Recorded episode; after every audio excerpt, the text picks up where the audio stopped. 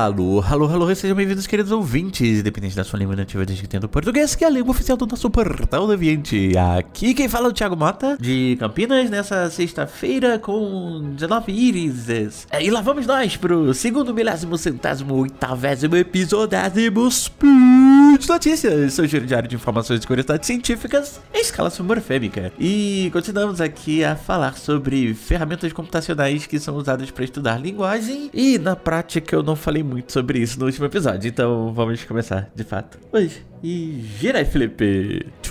Speed Notícias! Speed Notícias.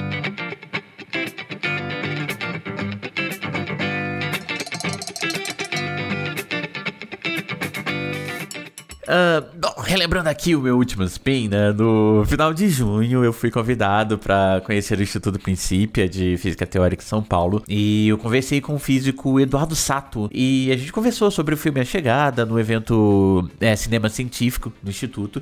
E o Eduardo me perguntou nesse vídeo que eu vou deixar aqui nos links desse episódio é, sobre o uso de ferramentas computacionais, né? Se era comum em linguística, porque ele vê os linguistas, a Louise Banks e as pessoas que trabalham com ela, usando isso para tentar decodificar a comunicação dos alienígenas, né? Então daí vale a informação de que a linguística tem várias áreas, mas cada uma dessas áreas acaba se valendo de diferentes softwares e hardwares para realizar ou para facilitar os seus trabalhos. Então, uh, dando um pequeno panorama, temos a linguística computacional, que é a mais óbvia, né? Que usa ferramentas computacionais, está no nome. E que ela pode trabalhar tanto criando e organizando bancos de dados linguísticos para análise, quanto também na análise desses dados e também uma coisa que normalmente a gente não vê, a gente não pensa muito, né? Mas tem linguistas trabalhando também na modelagem computacional e na simulação computacional de como achamos que pode acontecer tanto o processamento, a compreensão de linguagem em adultos, como também a aquisição de linguagem em crianças. Então, por exemplo, a linguística computacional costuma trabalhar bastante junto com a própria psicolinguística. Então, você faz uma modelagem computacional e faz um experimento e você tem uh, duas visões, né? Uma mais uh, simular, uh, mais no sentido de simulação e no outro no sentido mais de você realmente pegar os participantes e fazer um experimento para tentar ver se os dados batem e se as hipóteses estão batendo com os dados das duas, dos dois tipos de análise. E além delas, né, nós temos áreas que podem se valer da linguística computacional, como a própria linguística, psicolinguística que eu acabei de comentar, que é a minha área, é como a linguística de campo, que pode facilitar a análise de dados de línguas desconhecidas e auxiliar a criação de, de uma descrição gramatical dessas línguas. Eu acho que eu falei sobre isso nos meus primeiros spins, acho que meu terceiro ou quarto spin, mas eu vou falar um pouco mais disso também nos próximos. Mas de todo modo, um ponto aqui é que no último spin, como eu comentei, né, eu acabei falando mais sobre a biologia dos alienígenas, que seria interessante de ser estudada para que a gente possa ter uma noção mais clara de como eles se comunicam,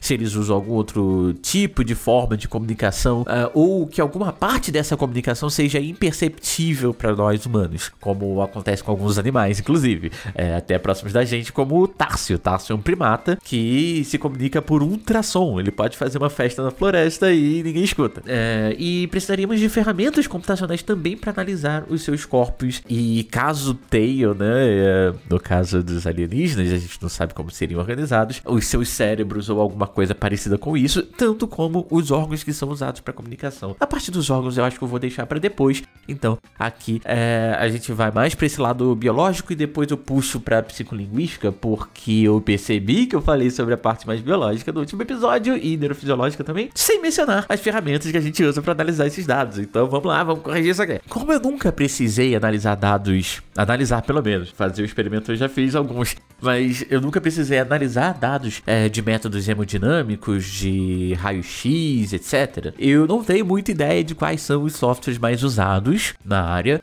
mas como eu uso muito Python e vendo alguns colegas que trabalham com isso também, não necessariamente na linguística, eu sei que existe o DeepI, que é uma toolbox para análise de dados de imagem tanto 2D quanto 3D que costuma ser bastante usada para análise de ressonância magnética, pelo menos. E aí eu acho que vale a pena explicar aqui o termo toolbox, mas enfim, o, o sentido é até bem transparente, né? Uma toolbox, uma caixa de ferramentas. Então as toolboxes são bem grosso modo assim, um conjunto de funções que nos ajudam a fazer alguma tarefa uh, usando uma linguagem de programação. Então, uh, sim, boa parte dos linguistas vão precisar saber programar ou pelo menos gastar uma graninha para comprar algum software de alguma empresa que diminua a necessidade disso. Ok, existem softwares livres também que ajudam nesse sentido, mas a maioria dos casos, né, a gente vai acabar precisando saber ao menos o mínimo de programação, nem que seja para saber o que a gente tá fazendo e se a gente tá fazendo isso certo ou não. Eu vou dar um exemplo mais para frente. Uh, no caso das medidas eletromagnéticas, né, a gente falou das hemodinâmicas e tal,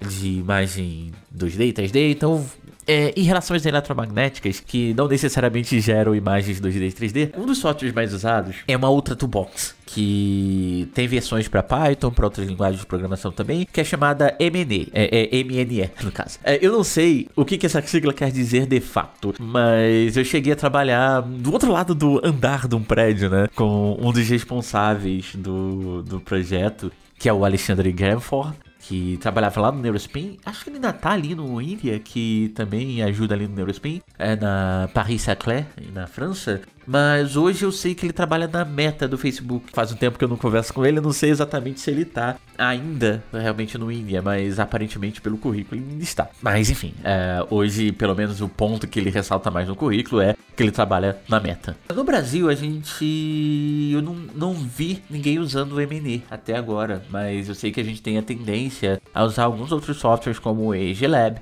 para o MATLAB, os softwares proprietários da fabricante do equipamento, como o Analyzer da Brain Products e por aí vai, né? Então você compra o EG e ele já vem com software para análise, você acaba usando esse software mesmo e não necessariamente algum é, uma toolbox para uma linguagem de programação.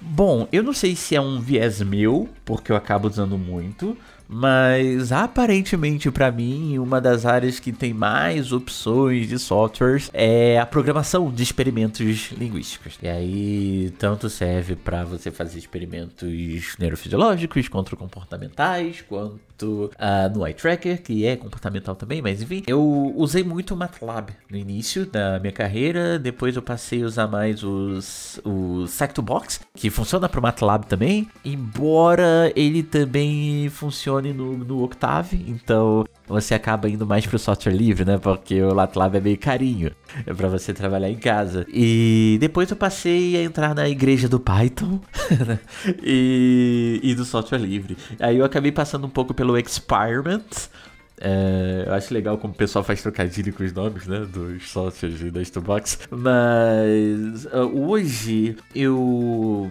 não apenas uso, mas sou quase que um profeta do PsychoPy, que completou 20 anos, inclusive, em 2023. E no próximo episódio eu acho que eu posso falar um pouco mais dele.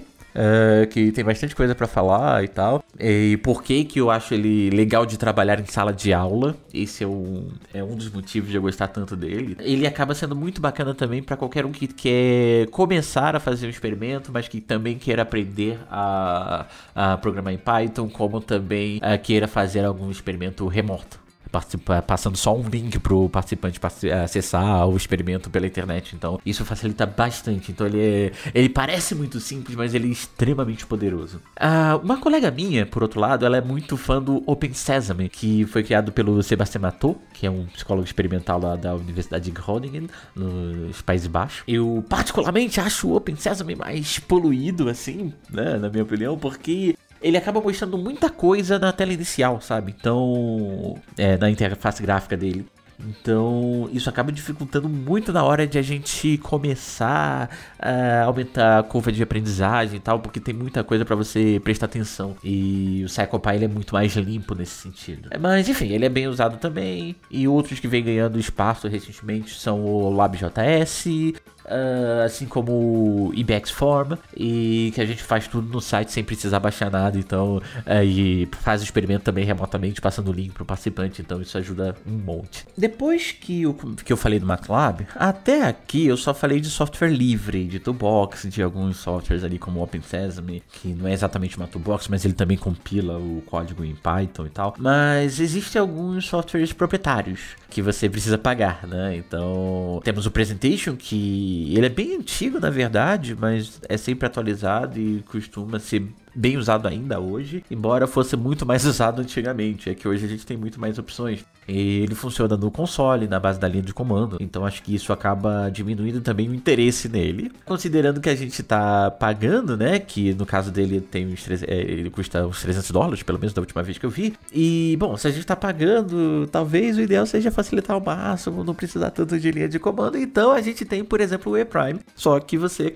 ele custa quatro vezes mais, são uns 1.200 dólares. E tem o Paradigm também, que é menos caro, é pela metade do preço, ainda mais caro que o Presentation. Mas acaba facilitando a curva de aprendizagem, embora dificulte outros pontos que depois eu comento mais. Uh, de todo modo, é, a gente tem boas ferramentas é, de software livre que, e mesmo para aqueles que não têm muita experiência com programação, não querem programar, o próprio uh, CyclePy, né, que eu comentei, ele, você não precisa saber programar no início e ele meio que te ajuda a aprender a programar. Então, é, é, é a gente tem muito boas opções de software livre que fazem com que pagar para pagar tanto, inclusive, para ter esses softwares seja meio estranho hoje em dia, pelo menos na minha opinião. Mas voltando para aquele ponto de que é interessante saber o mínimo de programação, né, ou de como funciona o hardware, pelo menos, é para que a gente pelo menos entenda o que a gente está fazendo e veja se a gente está fazendo direito. É, linguistas costumam usar muito um tipo de experimento que a gente chama de priming.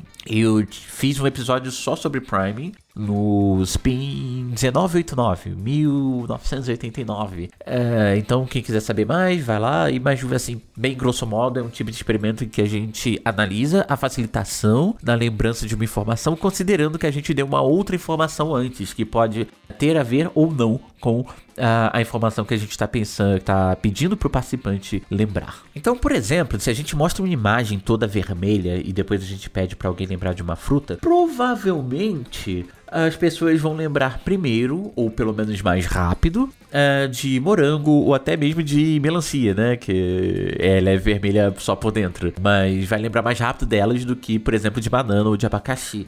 E tem um tipo de Prime que a gente chama de Prime encoberto, mas que talvez fique mais fácil chamar de Prime inconsciente, embora não seja exatamente um termo técnico. Mas é, na prática, é isso. Então, nele, a gente acaba verificando a influência da lembrança de um segundo estímulo, mas desse primeiro estímulo, só que esse primeiro estímulo a gente mostra tão rapidamente que o participante não tem nem noção de que viu. Ele pode perceber que piscou alguma coisa na tela, mas dificilmente ele consegue identificar e explicar o que, que ele viu. E ainda assim, existe o efeito. Só que, para esse tipo de experimento, para você, para pessoa não ter a noção do que ela viu, a literatura, pelo menos a de linguística, fixa a apresentação desse estímulo facilitador, né, o primeiro, em 40 milissegundos.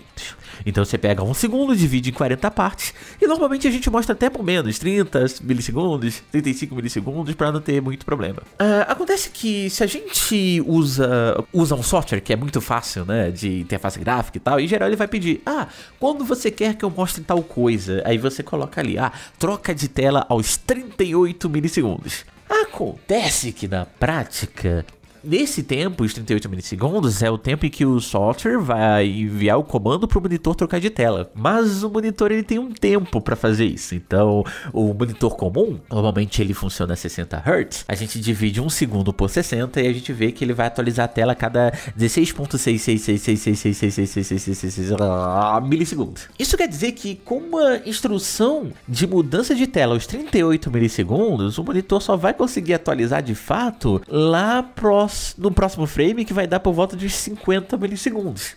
Que passa dos 40 da literatura. Então, para isso dar certo, a gente precisa pelo menos de um monitor de 100 Hz basicamente um monitor gamer, porque aí ele vai trocar de tela a cada 10 milissegundos. E aí quando você coloca ali 38 milissegundos, o que vai acontecer é que ele vai trocar os 40. É, se tiver um monitor de 200 Hz, ele vai trocar os 5 milissegundos, de 5 em 5 milissegundos, vai trocar os 40 também. Mas aí você poderia colocar 35 milissegundos e ele trocaria os 35. Mas enfim. Então, programando, esse problema costuma se apresentar quando a gente testa a taxa de atualização dos monitores. A gente acaba precisando pensar nisso. Quando você não precisa precisa pensar, tem simplesmente um campo para você preencher o tempo, você coloca o tempo e esquece ou nem pensa que isso pode ser uma questão. Esse é um ponto pelo qual é, pode ser interessante a gente saber programar, mesmo que a gente esteja usando um software que a gente não precise programar. Por fim, a gente vai lá, faz experimentos e a gente precisa analisar isso, né? Então, ao menos no que diz respeito a essa área mais experimental, para analisar estatísticas experimentos psicolinguísticos, o mais comum é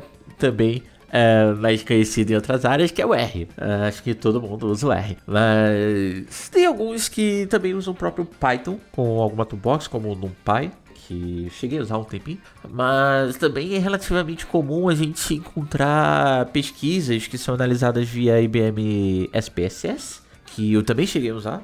E, enfim, o IBM SPSS, ele também é um software pago, que você não precisa ter tanta experiência com programação para poder fazer análise estatística, então é meio que o equivalente ao ePrime ali, que você paga 1.200 dólares quando você poderia usar uma ferramenta livre. Então, é basicamente isso. Acho que eu não conheço muitas outras ferramentas. Ah, sim, tem, tem, tem algumas que estão surgindo, como o Jamov, uh, o Esqueci agora o Jasp. Jasp também é legal. Que eu testei um tempinho atrás, mas já faz quando eu tava tentando começar a fazer análise Bayesiana, mas já faz um tempinho que eu não uso. Eu acho que eu não uso desde 2017. Mas enfim, é, acho que é isso. Acho que com isso eu termino. Pelo menos essa parte aqui já tá ficando um pouquinho longa. Então eu fico por aqui. Pra quem tiver curiosidade, eu deixo os links pros softwares que eu mencionei no post desse episódio, junto com um artigo também meu que encabeça um número sobre psicolinguística na revista de estudos da linguagem lá da UFMG e que fala exatamente sobre questões de software e hardware na área da psicolinguística. Então fique à vontade para comentar, basta deixar sua mensagem aqui no post ou enviar um e-mail diretamente para mim no thimota com dois t's, arroba unicamp.br ou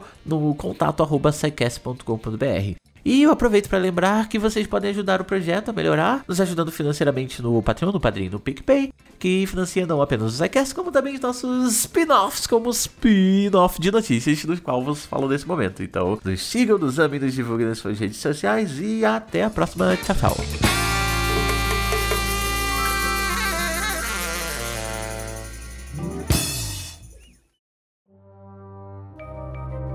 Este programa foi produzido por Mentes Deviantes. deviante.com.br.